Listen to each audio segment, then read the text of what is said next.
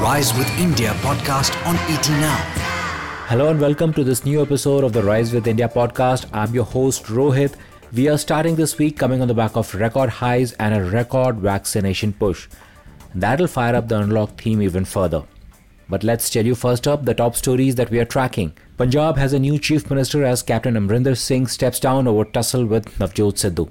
Big move for airlines. Government has hiked domestic airline capacity to 85%. US FDA has issued seven observations for Lupin's Goa facility, and Dish TV is seeking extension of time for holding the AGM. Congress leader Charanjit Singh Channi has been announced as the next Chief Minister of Punjab, and he'll be taking oath today. Channi is the first Dalit Chief Minister of Punjab. As COVID cases in India decline, the government may reopen its door for foreign tourists for the first time in one and a half years. First 5 lakh foreign tourists will be issued visas free of cost in an attempt to revive tourism. GST Council has extended concessional tax rates on COVID 19 medicines, cut tax on cancer drugs, and waived GST on import of highly expensive medicines for muscular atrophy.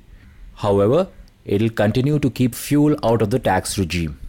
Private equity group Advent will be buying Eureka Forbes, the flagship brand of Shapoorji Pallonji Group, for an enterprise value of 4,400 crore rupees. Centre will get toll revenue worth 1,500 crore rupees every month once the much awaited Delhi Mumbai Expressway becomes operational in 2023.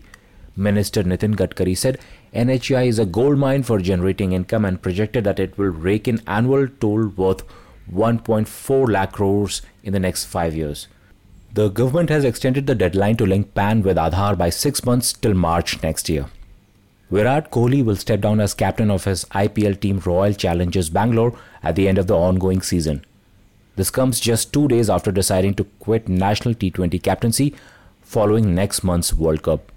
The Income Tax Department has unearthed bogus contracts and dubious circular transactions worth more than 200 crore rupees during a search and seizure at premises linked to film actor Sonu Sood. On COVID Corner today, the Unlock Plays will get a strong boost from the latest serological survey. A fifth sero survey conducted by Mumbai's Municipal Corporation has shown that COVID 19 antibodies were found in 86.64% of Mumbai residents surveyed. The survey was done in August. The government has hiked domestic airline capacity to 85%, allowing airlines to set their own fares for booking beyond 15 days. This week, markets would keenly track the US Fed rate decision and other global trends to decide on future movement. Other than the US Federal Reserve, the Bank of Japan will come out with its monetary policy on September 22nd. Markets hit yet another record high on Friday before retreating and ending in the red. Despite that, we posted the fourth week of gains.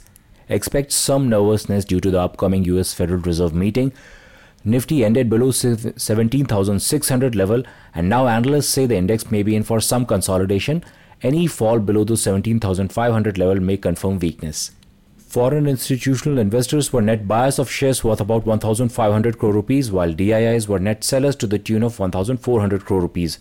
FPIs remain net buyers so far in September, investing a net sum of 16,300 crore rupees. Let's tell you about the active stocks this morning. Facing ire of a top lender, Dish TV is seeking extension of time for holding the AGM.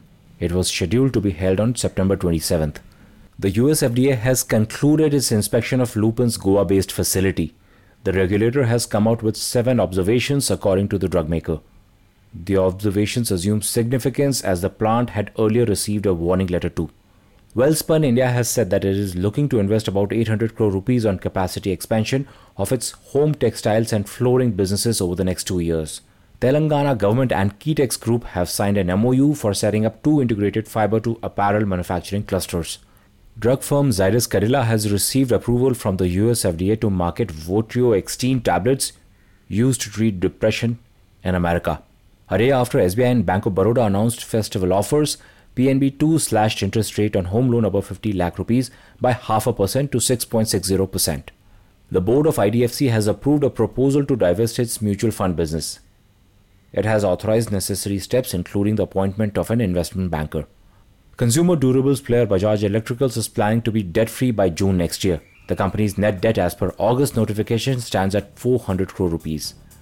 And that's all we have time for.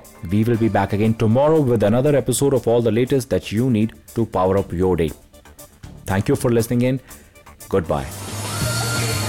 The Rise with India podcast on ET Now.